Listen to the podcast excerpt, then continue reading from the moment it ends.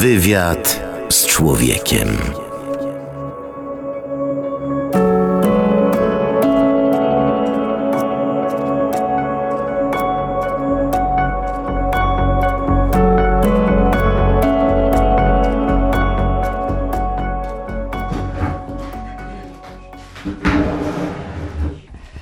No, znajdujemy się tutaj w pokoju takim bardziej osobistym księdza Jerzego. Tutaj był regał, był ten pokój przedzielony. Za regałem był jego tapczan i biurko. Tutaj przy biurku jest okno i przez to okienko wyglądał, jak ktoś przychodził, dzwonił czasami, to miał okazję zobaczyć, kto dzwoni. No i tutaj była kanapa, stół, ława, dwa fotele. I do księdza Jerzego, no często tutaj osoby przychodziły, tutaj czasami można było wypić kawę, a tu było bardzo dużo kartonów z różnymi darami. Ksiądz Jerzy lubił ludzi obdarowywać, więc czasami można było otrzymać paczkę herbaty, bo przecież na półkach był tylko ocet i herbaty to się praktycznie nie widziało. Kiedyś tutaj zbudowana byłam, jak ksiądz Jerzy zaprosił mnie i było pięknie posprzątane i tych kartonów nie było, tylko było to Boże Narodzenie, stała piękna choinka. To był bardzo taki ładny, piękny widok, który rzadko można było spotkać tutaj, bo to zawsze było pełno kartonów. Ja muszę panu powiedzieć, ile razy tu przychodzę, to zawsze ten ksiądz tej wizy siedzącego, z takiego smutnego, tak bardzo zmartwionego, ze ściągniętą twarzą. No, zawsze mi się to przypomina i przypomina mi się nasza rozmowa, bo przecież przyszłam do niego, żeby mu powiedzieć kilka dobrych słów. Moim gościem jest dziś pani Katarzyna Soborak, kierownik Ośrodka Dokumentacji Życia i Kultu Błogosławionego księdza Jerzego Popiełuszki oraz notariusz w jego procesie beatyfikacyjnym. Witam serdecznie. Witam serdecznie. Czy jest pani w stanie policzyć mniej więcej, ile godzin pani spędziła w tym pokoju?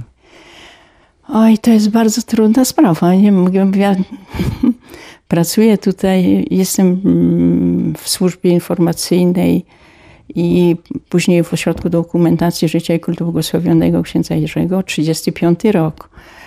Tutaj przeprowadziliśmy się do tego pokoju po 9 latach od chwili śmierci księdza Jerzego. Było dużo różnych spraw, toczył się proces beatyfikacyjny, było przesłuchiwanie świadków, było zbieranie dokumentacji do procesu beatyfikacyjnego, także było bardzo dużo zajęć. Zawsze przychodziłam tyle, ile sytuacja tego wymagała. No ale to są tysiące godzin. Nie mam pojęcia, żeby jakąś liczbę podać. Co jest wyjątkowego w tym miejscu, bo to miejsce jest wyjątkowe? No przede wszystkim to wyjątkowe, że ksiądz Jerzy tutaj mieszkał, że spędził te kilka lat, służąc w wielkiej sprawie, sprawie poszczególnemu człowiekowi. To był bardzo piękny okres i tu do tego mieszkania przychodziło wiele osób. Tak jak ksiądz Jerzy nawet mówił w jednym wywiadów, że do niego właśnie tu przychodziło wiele osób i opowiadało o tych swoich różnych problemach, troskach. Musimy pamiętać, że najwięcej osób przychodziło, kiedy zaistniał stan wojenny. Wtedy, kiedy naród cierpiał, kiedy był prześladowany, kiedy działacze Solidarności znaleźli się w internowaniu, dużo osób było wyrzuconych z pracy. I to właśnie ci ludzie często do księdza Jerzego przychodzili i opowiadali mu o swoich problemach. Zapamiętałam sobie, właściwie zwróciłam uwagę na ten wywiad, który ksiądz Jerzy prawdopodobnie udzielił BBC, gdzie ksiądz Jerzy mówi, że właśnie wsłuchując się w te różne problemy, z jakimi ludzie się zderzali, jakie napotykali na swojej drodze, on pragnął odprawiać msze święte za ojczyznę i tych, którzy dla niej cierpią najbardziej. Żeby cierpienie narodu nie zostały zmarnowane, to łączył cierpienie ludzi z Eucharystią. I uważał, że z tego może wyniknąć jakieś dobro. Piękne te słowa, które ksiądz Jerzy wtedy wypowiedział. I to miało zastosowanie w praktyce, że właściwie w takim trybie regularnym od lutego 1982 roku do końca swojego życia ksiądz Jerzy właśnie tę mszę święte za ojczyznę odprawiał. Zdaję sobie jakoś sprawę, może coraz bardziej, że właśnie w tym pokoju, w tym miejscu dokładnie, gdzie siedzimy, że to było jednak miejsce, gdzie wydarzały się duże dramaty wewnętrzne, bo ksiądz Jerzy Popiełuszko, skromny, młody, w końcu chłopak, on miał 30 kilka lat, nadszarpnięte zdrowie. Tutaj przechodziły setki osób, a może i więcej niż setki, z bardzo dużymi, poważnymi problemami, szczególnie z nienawiścią, z brakiem nadziei. To jest trudne. On był bardzo ciężko nękany, już od pewnego momentu otrzymywał pogróżki, wprost, że zostanie ukrzyżowany, że go zastrzelą i inne rzeczy, telefony po nocach. I kiedy wszyscy wychodzili o bardzo pewnie późnej godzinie, kiedy zostawał sam, to pewnie musiał się z tym wszystkim mierzyć. To jest chyba jakaś niezmierzona tajemnica. Na pewno to przeżywał. Zresztą ksiądz Jerzy nawet w tych swoich zapiskach mówił, że czasami jest bardzo zmęczony przez te rzeczy, które słyszał i które były trudne. One nie trafiały do księdza Jerzego taką pustkę, tylko to trafiało prosto do jego serca. On miał taką osobowość, że on te wszystkie sprawy przeżywał. Dlatego on właśnie w czasie mówił, że właśnie nie chciał, żeby te cierpienia narodu zmarnowane były. Dlatego on siebie jak gdyby dawał tym ludziom. Ale też pisał, to jest bardzo ciekawe, że to, że on wysłuchuje ludzi, a że ludzie widzą u niego łzy w oczach, że on im bardzo współczuje, że to dla nich niejednokrotnie więcej znaczy, niż gdyby mieli otrzymać jakąś pomoc materialną. No to świadczy o tym, że ksiądz Jerzy, który słuchał tych trudnych spraw od ludzi, potrafił tak głęboko się wczuwać, że z nimi cierpiał. Mnie najbardziej zapadły słowa księdza Jerzego, kiedy ksiądz Jerzy mówił, do jakiego stopnia trzeba bronić prawdy. On mówił, że trzeba bronić prawdy po prostu do końca, że w życiu chrześcijan wiele jest takich przykładów, do jakiego stopnia trzeba bronić prawdy, po prostu do końca. I tutaj daję przykład, że Jezus Chrystus za głoszenie Bożej prawdy oddał swoje życie. Tak samo kapłan ma głosić prawdę, cierpieć za prawdę, a jak trzeba, to ma oddać życie za prawdę. To właściwie czynił w swoim życiu i rzeczywiście on oddał to życie. Właśnie za głoszenie prawdy.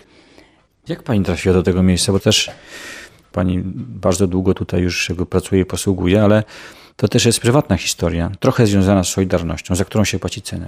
No właściwie to przyszłam do księdza. Ja o księdzu Jerzym wcześniej słyszałam, że jest na terenie Huty Warszawy, a kapłan, który jest taki wspaniały, bardzo pochlebne opinie na temat księdza Jerzego słyszałam. Ale to był okres tworzącej się Solidarności i myśmy z wielką radością, z takim entuzjazmem przyjmowali powstanie Solidarności, w ogóle Niezależnego Samorządnego Związku Zawodowego. Ale niestety po wprowadzeniu stanu wojennego, kiedy zostali internowani działacze Solidarności, kiedy ta atmosfera stała się bardzo przygnębiająca, to osoby, które pozostały na wolności, czuły się w obowiązku po prostu walczyć o tych, którzy znajdują się w więzieniach. I wtedy powstawały różne protesty, strajki. I ja włączyłam się w współorganizację strajku, który był 13 maja 1982 roku. To był strajk ogólnopolski Solidarności. My zamierzyliśmy sobie, że wyjdziemy na 15 minut, 12:15, na teren Instytutu, prawda? Każdy zostawi swoją pracę i tylko na 15 minut wyjdzie na teren. Wyszło nas bardzo dużo. No wyszedł dyrektor, oczywiście organizacja, no byli ludzie przygotowani, żeby nas obserwować. No pospisywali nas wszystkich, także wyrzucili powyżej 300 osób, dostało zwolnienia z pracy. Ale 10 osób dostało takie zwolnienia natychmiastowe, bez jakiejkolwiek możliwości wejścia na teren Instytutu. I ja się w tej 10 znalazłam. Instytut Chemii Przemysłowej na Żoliborzu. Raz, że działam bardzo aktywnie, byłam przewodniczącą zakładu analitycznego i włączałam się też w organizację tego Instytutu, więc władza instytutowa doskonale o tym wiedziała. Więc zaliczyli mnie po prostu do tych osób, które miały wpływ na organizację. Widocznie takie decyzje zapadły. No i potem kilka miesięcy nie pracowałam. I właśnie wtedy, to był maj 82 rok, przyszłam tutaj na mszę świętą za ojczyznę i tak się zaczęło. Zaczęłam przychodzić systematycznie na msze święte za ojczyznę. Koledzy mi tam dawali jakieś składkowe pieniądze. te osoby, które, prawda, były pozbawione pracy i nie mogły, bo nigdzie nas do pracy nie chcieli przyjąć. Absolutnie. Ja się starałam do innej jakiejś pracy załapać, a mi się nie udało.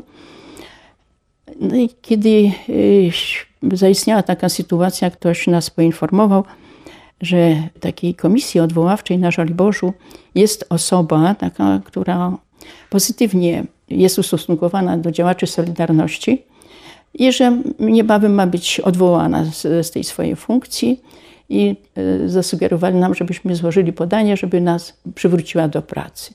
I się udało. Ona nas przywróciła do pracy, a ją z pracy zwolnili. I to było po 3 miesiącach. Więc jak wróciłam z pracy po 3 miesiącach, to do kolegów mówię: słuchajcie, no dawaliście mi tutaj jakieś pieniądze, bo wtedy nam nasze pensje zwrócili. Te pensje, które Instytut powinien wypłacić, to nam wypłacił. No więc ja chciałam te pieniądze zwrócić. Oni powiedzieli: nie, to są twoje pieniądze, już tego. Więc ja sobie wymyśliłam, że przyjdę, poprosiłam koleżankę, która też przychodziła na mszę za ojczyznę, mówi: Basiu, chodź ze mną do zakrystii, pójdziemy, ja te pieniądze księdzu Jerzemu oddam, dlatego że w całej Polsce odbywały się strajki, w całej Polsce byli ludzie wyrzucani. Ja przekażę te pieniążki, żeby ksiądz Jerzy komuś tam, jak ksiądz będzie chciał przekazać, to będę bardzo wdzięczna. No i rzeczywiście poszliśmy do zakrystii, i przekazałam te pieniądze, miałam tu w kopercie. Mówię: proszę księdza, jak się ktoś tutaj zjawi, a przecież wiemy, że z całej Polski tu ludzie przyjeżdżali, ze Świdnika czy z Mielca, to będę bardzo wdzięczna, jakby ksiądz zechciał. No i ksiądz chętnie wziął, włożył do kieszeni, powiedział: dobrze, że to też życzenie spełni. I tak od tego czasu właściwie to z księdzem Jerzym się tutaj jakoś tak spotykałam, przychodziłam, bo ksiądz oprócz tego, że odprawiał mszę święte za ojczyznę, to zawsze odprawiał w każdą niedzielę o godzinie 10. No wiadomo, że na mszę święte za ojczyznę przyjeżdżali ludzie z całej Polski, więc wtedy nie chcieliśmy księdzu Jerzemu za bardzo zajmować czasu, ci, którzy tutaj na miejscu byli. Natomiast bardzo często ksiądz nas tutaj zapraszał po 10 na mszy świętej, bo on zawsze o 10 odprawiał w niedzielę. No i tutaj przychodziliśmy do księdza Jerzego, żeby przekazać jakieś informacje, żeby od księdza dostać teksty mszy świętej za ojczyznę, ostatniej mszy świętej, jakąś kasetę, o którą tam czasami się prosiło, żeby przegrał, żeby kopię, zdjęcia. To wszystko żeśmy sobie gromadzili. No i tak właściwie ksiądz Jerzy stał się dla mnie bardzo ważną osobą. Te wszystkie rzeczy, które później się działy, ze względu na te tłumy, które tu gromadziły się przy kościele, po 20-30 tysięcy ludzi, tak jak kiedyś to określił biskup Kraszewski, odprawiając mszę świętą. Bardzo dużo ludzi i ówczesna władza była bardzo zaniepokojona tym, nie tym, co ksiądz Jerzy głosił, bo nauczanie księdza Jerzego opierało się na nauczaniu Ojca Świętego i kardynała Wyszyńskiego, aczkolwiek oni zawsze uważali, że to są kazania polityczne, ale im przeszkadzało bardzo, że tu gromadzi się tak dużo ludzi i ówczesna władza właśnie była tym zaniepokojona. I zaczęły się te ataki na księdza Jerzego, prawda, chcieli mu to oskarżenie przedstawić, wezwali go na przesłuchanie do sądów już z przygotowanym materiałem oskarżającym go o tę działalność polityczną, jak oni to nazywali, nadużywanie wolności sumienia i wyznania, tak się to nazywało. A później potem byłam na tym przesłuchaniu w sądach.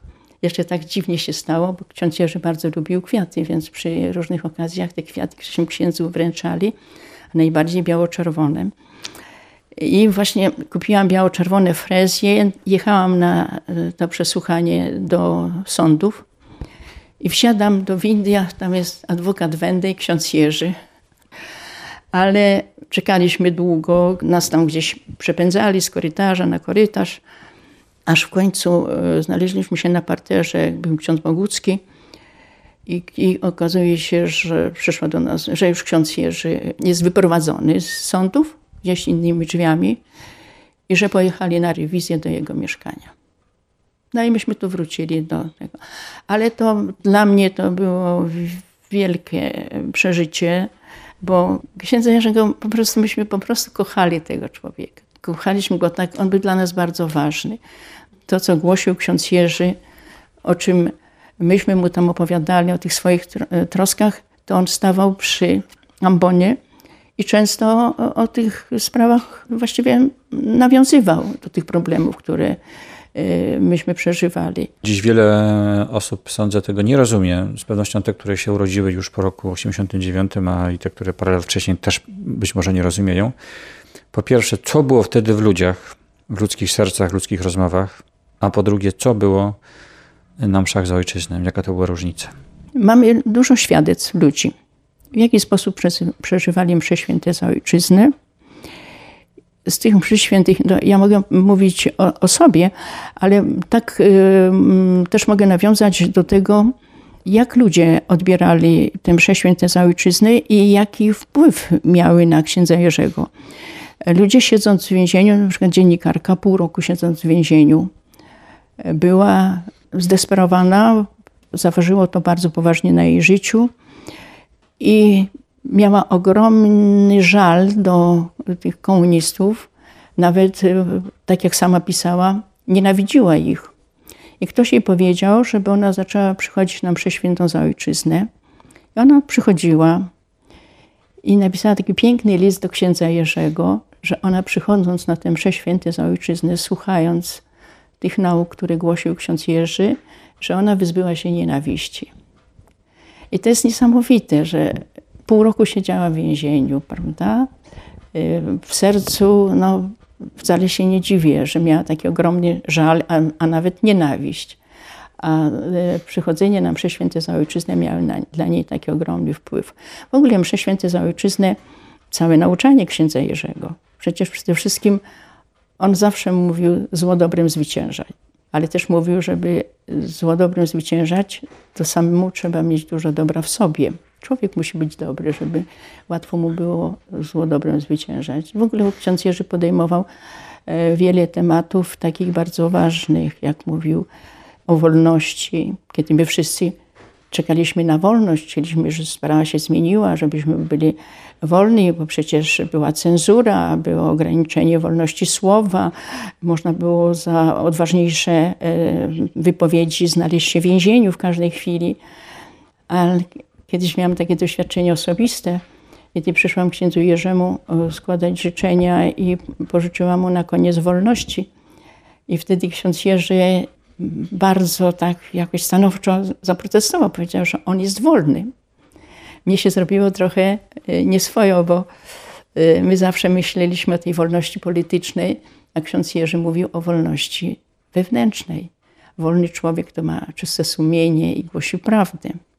Także ksiądz Jerzy głosił Ewangelię i trzeba było ją umieć zrozumieć też. Na przykład, kiedy ktoś opowiadał, że zwrócił uwagę księdzu, że on od ołtarza tak się bardzo delikatnie obchodzi z tymi, którzy nawet urządzają tyle krzywdy. No i żeby on tak z nazwiska powiedział do ołtarza i tak dalej. A ksiądz Jerzy, ta osoba tak opowiadała, że ukrył sobie twarz w dłoniach i powiedział: ja tyle do was mówię, a wy z tego nic nie zrozumieliście. Także ksiądz Jerzy też mówił dużo w swoich kazaniach na temat prawdy. Właśnie, czego nie zrozumieli? Właśnie nie zrozumieli tego, żeby zło dobrem zwyciężać, żeby nie napiętnować nikogo, ale żeby po prostu, bo on mówił, że w każdym człowieku jest ślad Boga. I każdy człowiek to jest dziecko Boże i posiada swoją godność. I dlatego jego zdaniem zawsze trzeba było liczyć, żeby właśnie to zło dobrem wyciężać, żeby ten człowiek się mógł nawrócić, żeby mógł zmieniać swoje podejście do tych spraw złych, które zdarza mu się czynić. Też mówił ksiądz Jerzy w tych kazaniach bardzo dużo o prawdzie. Mówi, że prawda to zgodność słów z czynami. Mówi, że coś z tego, że człowiek wypowiadając prawdę, a co innego czyni, prawda? To też było dla księdza bardzo istotne. Dlatego ksiądz Jerzy, na przykład wszyscy uwielbiali księdza, bo ksiądz, który stawał, wiele razy mnie pytano, proszę pani, tylu księży było, a dlaczego akurat tak się ludzie garnęli do księdza Jerzego? No można by się zastanawiać, ale ksiądz Jerzy, kiedy stawał przy ołtarzu, to co mówił, zawsze czynił w swoim życiu. Jego nauczanie nie odbiegało od jego życia. był taki bardzo autentyczny. I to powodowało, że ludzie księdza Jerzego bardzo cenili, bardzo szanowali, bardzo chętnie przebywali w jego otoczeniu. Cała nauka, która była wygłaszana przez księdza Jerzego, to jakoś tak ludzi umacniała i jednak prowadziła na dobre ścieżki. Nawet w sytuacji, kiedy spotykaliśmy się z bardzo trudnymi problemami, to ksiądz Jerzy mówił, że wtedy trzeba posiadać cnotę męstwa, bo żeby, prawda, zwalczać to zło, które nas naokoło otacza, to każdy człowiek musi wykazać na tyle męstwa, żeby się temu złu oprzeć, żeby się nie poddawać. Ale to są też rzeczy trudne, bo czasy były trudne i ta nienawiść rosła. Poza tym też każdy ma swoje prywatne grzechy i łatwiej chodzić na łatwiznę, że tak powiem, niż być mężnym wewnętrznie. A ja słyszałem bardzo już wiele historii takich, że ktoś przyszedł na 5 minut, coś przywiózł, coś tam dostarczył albo, prawda, usłyszał fragment homilii, podszedł i został na kolejne godziny, dni, tygodnie, miesiące, a potem już był tutaj codziennie. Dlaczego? Dlaczego? To są trudne rzeczy. Ksiądz był osobą charyzmatyczną. Ksiądz sam do mnie powiedział kiedyś: wie pani, że jak do mnie ktoś raz przyjdzie, to już na zawsze zostanie. Było coś takiego, co ksiądz Jerzy, ta postać księdza Jerzego przyciągała. Ja po czasie oceniam, że ksiądz Jerzy posiadał świętość w sobie. Naprawdę. I wtedy, kiedy były trudne sytuacje, kiedy baliśmy się bardzo o księdza Jerzego, że może go ktoś napaść, że może mu się stać krzywda. Ja ciągle miałam takie uczucie, że fizycznie bym stanęła przed nim, żeby go bronić. Naprawdę takie uczucie się miało, że my, którzy tutaj przychodziliśmy, żeby stanąć zawsze w jego obronie. Narodziła się w człowieku taka wdzięczność za to, co robił. Przecież zdawaliśmy sobie sprawę, że jest przesłuchiwany. Przecież chodził do tego Pałacu Mostowskich bardzo często. Musiał tam, prawda, godzinami siedzieć. Chodziliśmy czasami pod Pałac Mostowskich, żeby księdzu Jerzemu towarzyszyć, żeby wiedział, że są ludzie, którzy przyjdą, że nie jest sam. Też ksiądz Jerzy później nam opowiadał, jak tam było na tych przesłuchaniach. Zresztą wszystko zapisał w swoich zeszytach, także że wiadomo, co go tam pytali. Także ta sytuacja z księdzem Jerzym właściwie nas jakoś tak bardzo łączyła i wtedy, kiedy go prześladowali, tym bardziej czuliśmy my się zobowiązani w stosunku do księdza Jerzego, że przecież ksiądz Jerzy to dla nas robi, to co głosi, że on jak gdyby współuczestniczył w tych wszystkich problemach. I że to było jak gdyby takie naturalne, że nie można księdza zostawić samego. Że on będzie, powiedzmy, przesłuchiwany, będzie cierpiał, a tutaj ludzie nie będą przychodzili. A ludzie przychodzili, mimo że wiedzieli, że jest w Pałacu Mostowskich po tych kilkanaście tysięcy ludzi, ciągle na tych mszach świętych było. I przyjeżdżali tutaj wielokrotnie, spotykali się z tym, że są rewidowani, sprawdzane były dowody, niektórzy byli zatrzymywani na 48 godzin. A mimo to ludzie przyjeżdżali. Przecież tu w bocznych uliczkach na Żoliborzu stały samochody z ludźmi z bezpieki i obserwowali wszystko. I mimo tych represji to ludzie tutaj przyjeżdżali. Ale te msze święte dawały każdemu człowiekowi takie wielkie nadzieje.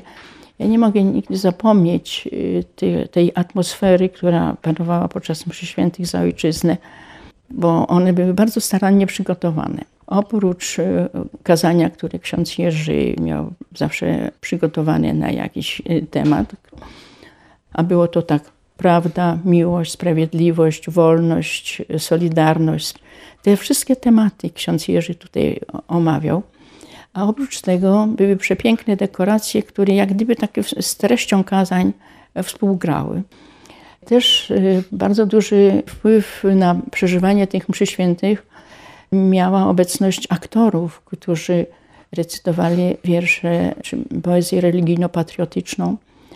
Suma tego wszystkiego, co się działo podczas mszy na ojczyznę, naprawdę wpływało bardzo na wielkie przeżycie człowieka. Ja sobie zdałem sprawę, słuchając też tych mszy za ojczyznę, że nie wiem, czy w ogóle kiedykolwiek w historii Polski, czy w ogóle też w innych kontekstach, słowa poezji miały tak ogromną energię i tak wielki czynnik sprawczy. Tak jest. Myśmy bardzo przeżywali. Ta poezja miała wtedy taki żywy wydźwięk, że to w człowieka po prostu chodziło. Nawet pieśni, które teraz się śpiewa, są takie raczej normalne, prawda? Pójdź do Jezusa. Nie zapomnę tej pieśni. Ludzie, dochodząc do słów, słuchaj Jezu, jak Cię błaga lud, to było z taką potęgą śpiewane. Nie wiem, jak tam było na zewnątrz kościoła. Ja starałam się zawsze być w kościele wewnątrz. Więc wtedy, kiedy śpiewaliśmy tę pieśń, pójdź do Jezusa i słuchaj Jezu, jak Cię błaga lud, ludzie płakali, śpiewali, tak na siebie spoglądali, oczy pełne łez. No i to była naprawdę bardzo mocno taka intensywna modlitwa, taka wypływająca z głębi każdego człowieka. To było niesamowite. To było wielkie, wielkie przeżycie. Ja, jak te wszystkie rzeczy się działy i to, co się potem zdarzyło z księdzem Jerzym, a później, prawda, no jednak żyjemy w końcu w wolnym kraju, to w moim przekonaniu, że myśmy po prostu tu na Żoliborzu naprawdę wymodlili wolność w naszej ojczyźnie, ale ksiądz Jerzy musiał to życiem przypłacić. Ta wolność to jest nie tylko fakt polityczny, nie tylko fakt społeczny. Już fakt społeczny zakłada relacje społeczne, a one się opierają, powinny się opierać na szacunku i tego uczył ksiądz Jerzy. Tego ksiądz Jerzy uczył. No nie wszystko żeśmy, nie ze wszystkiego skorzystaliśmy. Mamy jeszcze czas. No właśnie, ale czas najwyższy, żeby zacząć czytać, zapoznawać się z treścią kazań księdza Jerzego, wysłuchać tego wszystkiego, żeby się zastanowić. Ksiądz Jerzy tyle mówił o wolności, warunkach zewnętrznego zniewolenia i mówił o jedności w narodzie, bo mówił, że im naród jest bardziej podzielony, tym łatwiej nim rządzić i łatwiej nim poniewierać, więc ciągle zachęcał do takich rzeczy, jak żeby zło dobrem zwyciężać, żeby głosić prawdę, żeby żyć w wolności dzieci Bożych, żeby dbać o godność osoby ludzkiej i żeby żyć w jedności, bo mówił ksiądz Jerzy, że w historii mamy wiele przykładów, że podziały prowadzą do bardzo złych rzeczy. Było kazanie księdza Jerzego, które wygłosił chyba w czasie obchodów powstania styczniowego.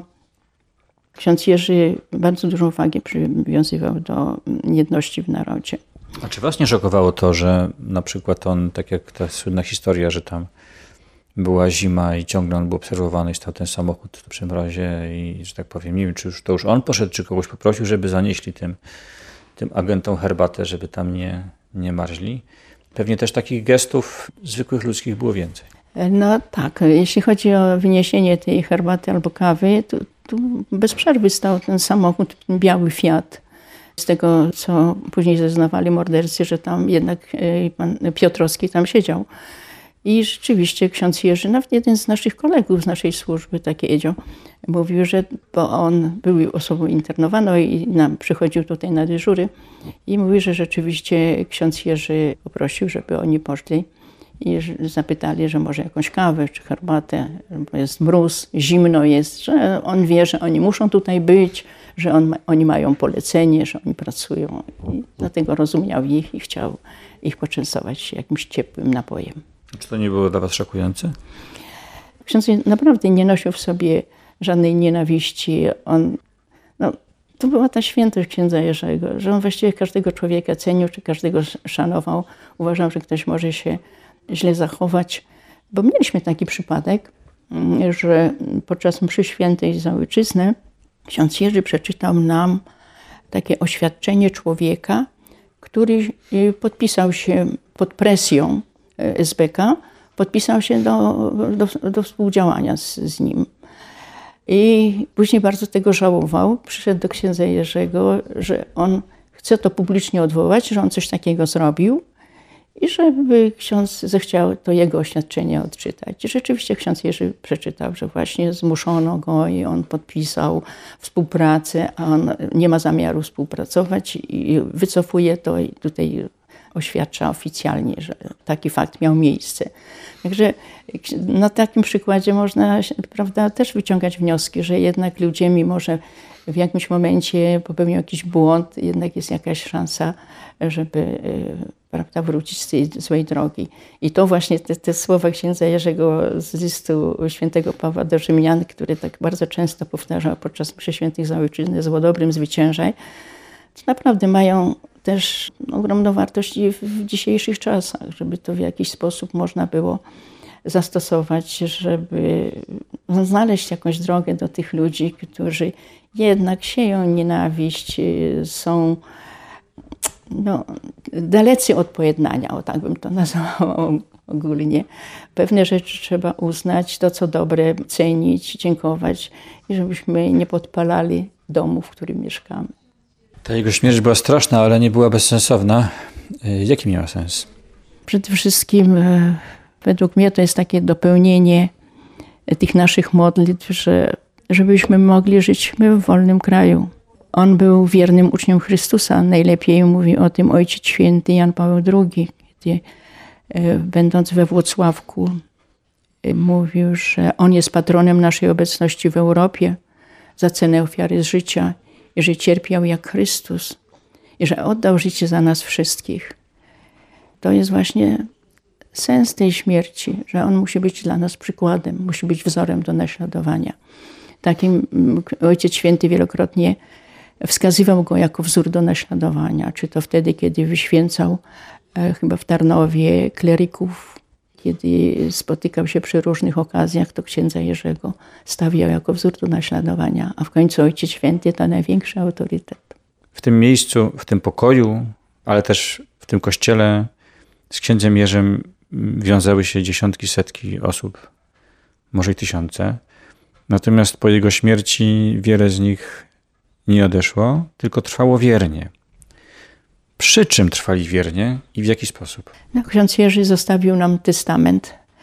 Te wszystkie tematy, które ksiądz Jerzy omawiał w czasie mszy świętych za ojczyznę, on w takim ogromnym skrócie przedstawił w Bydgoszczy podczas tej swojej ostatniej wizyty.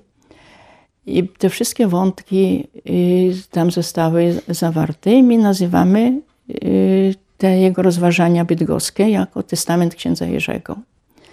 On tam mówił o tym, że zło dobrym zwyciężać, o prawdzie, sprawiedliwości, miłości i tak dalej. I zakończył pięknymi słowami. Módlmy się, byśmy byli wolni od lęku zastraszenia, ale przede wszystkim od rządzy, odwetu i przemocy.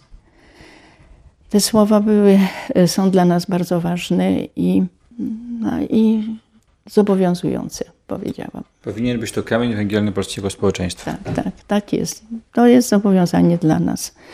Tym bardziej, że i Ojciec Święty, to co wspominałam, wygłosił we Włocławku, prawda, że oddał życie za nas wszystkich, to przecież nie można tego życia marnować.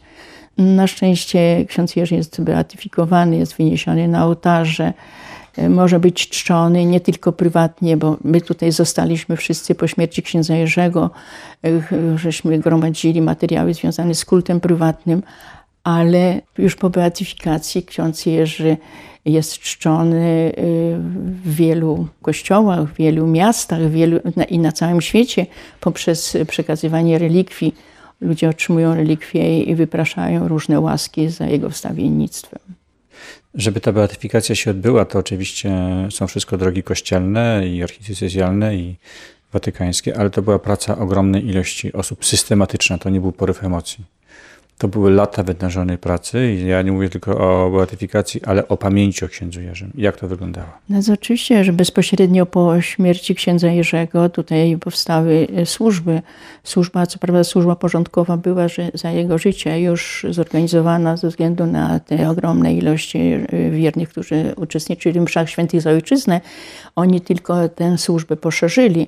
Ale to też była wspaniała sprawa, bo oni dzień i noc trwali na dyżurach przy grobie księdza Jerzego. To bardzo piękne świadectwo dawali. To byli ludzie, którzy głównie uczestnicy mszy świętych za ojczyznę tak naprawdę. Ale na te dyżury, na te tutaj spotkania przy grobie księdza Jerzego przyjeżdżali ludzie też i z całej Polski, z innych miast. Z Gdańska do dnia dzisiejszego przyjeżdżają, z Gdańska, z Bydgoszczy, z Górnicy, Hutnicy, różne stany przyjeżdżały. Natomiast ja reprezentuję taką służbę, którą powołał ksiądz Teofil Bogucki, żeby zebrać materiały, bo wszyscy uważaliśmy, że ksiądz Jerzy zasługuje na wyniesienie go na ołtarze od razu. Ksiądz Bogucki nam wytłumaczył, że trzeba udowodnić kult prywatny księdza Jerzego, żeby można było rozpocząć proces beatyfikacyjny i że to musi upłynąć co najmniej 5 lat. No i tutaj stworzyła się taka grupa duża, no właściwie w sumie to nas około 150 osób przewinęło się przez służbę informacyjną. W różnych okresach ta ilość była różna, no ale początek to bardzo dużo osób musiało być, bo nieraz po 3 osoby na dyżurze, żeby nadążyć, zarejestrować grupy, które przybywały tutaj. Bo bezpośrednio po śmierci księdza Jerzego, to żeby przyjść przy grobie tego naszego kochanego męczennika, to tutaj ten parkan i wokół kościoła ustawiały się ogromne kolejki i godzinami ludzie szli i szli i szli.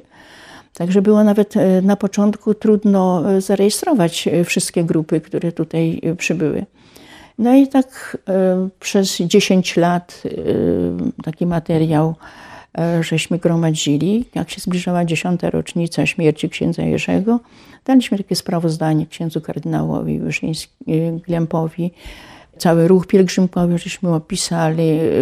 Za tym przybywało tutaj wiele znakomitych gości, prezydenci, premierzy, kardynałowie, biskupi. Zamieściliśmy również wpisy ich, jak bardzo doceniali postać księdza Jerzego, a przede wszystkim wypowiedzi Ojca Świętego Jana Pawła II, które były bardzo znaczącymi wypowiedziami. Pamiętam, jak księdza Jerzego uprowadzono i Ojciec Święty Jan Paweł II dowiedział się o jego śmierci, to wzywał cały świat do modlitwy, żeby się modlili, żeby ten kapłan mógł na Żoliborz powrócić. Ojciec Święty bardzo przeżył uprowadzenie księdza Jerzego, a później śmierć. Bezpośrednio po pogrzebie napisał, tutaj mamy przecież jego słowa umieszczone na frontonie kościoła, a żeby z tej śmierci wyrosło dobro, tak jak z krzyża zmartwychwstanie. I rzeczywiście to dobro, jesteśmy świadkami wyrastania tego dobra. Liczy się, że przy tym grobie od roku 1984 było około 23 milionów osób. Oni po coś przyszli. To nie jest tylko bunt polityczny, to nie jest tylko pamięć historyczna, to nie są tylko płytkie emocje, to jest coś więcej. Ta beatyfikacja coś zakończyła i coś rozpoczęła. Ludzie tu duchowo wzrastają, wypraszają wiele łask za wstawiennictwem księdza Jerzego i ta postać żyje. Nie tylko chociażby orientujemy się po relikwiach, które rozchodzą się po całym świecie. Przecież już w tej chwili nie pamiętam, ile krajów ma relikwie księdza Jerzego. Prawda? Kazachstan i Francja i Stany Zjednoczone. Emiraty Arabskie. Tak, Emiraty, nawet taki Benin gdzieś tam w Afryce. Także w bardzo wielu miastach i ta postać księdza Jerzego jest znana. Już powoli będziemy tę rozmowę kończyli, ale chciałem Panią zapytać na koniec, jaki Pani, gdyby Pani chciała sobie księdza Jerzego przypomnieć tu w tym miejscu, to jaki to będzie obraz? Jaki byłby dla Pani najważniejsze słowa, czy najważniejszy taki jego testament, który ciągle daje życie, energię i coś nosi ważnego? No właśnie, ja miałam wiele takich momentów. Bardzo trudny wybór, muszę przyznać, ale bardzo lubiłam księdza Jerzego przy ołtarzu, kiedy głosił to słowo, kiedy był taki dzielny, kiedy wiedziałam, że to, co mówi, to jest taką oczywistą prawdą, że tak potrafił człowieka wewnętrznie poruszyć, przybliżyć i słuchaliśmy go ze świadomością, że może ponosić z tego tytułu konsekwencje. A jednak stawał i odważnie mówił w imieniu nas wszystkich. I to było dla mnie bardzo ważne. Moim gościem była dziś pani Katarzyna Soborak, kierownik Ośrodka Dokumentacji Życia i Kultu Błogosławionego księdza Jerzego Popiełuszki oraz jego notariusz w procesie beatyfikacyjnym. Dziękuję bardzo. Dziękuję bardzo, ja też.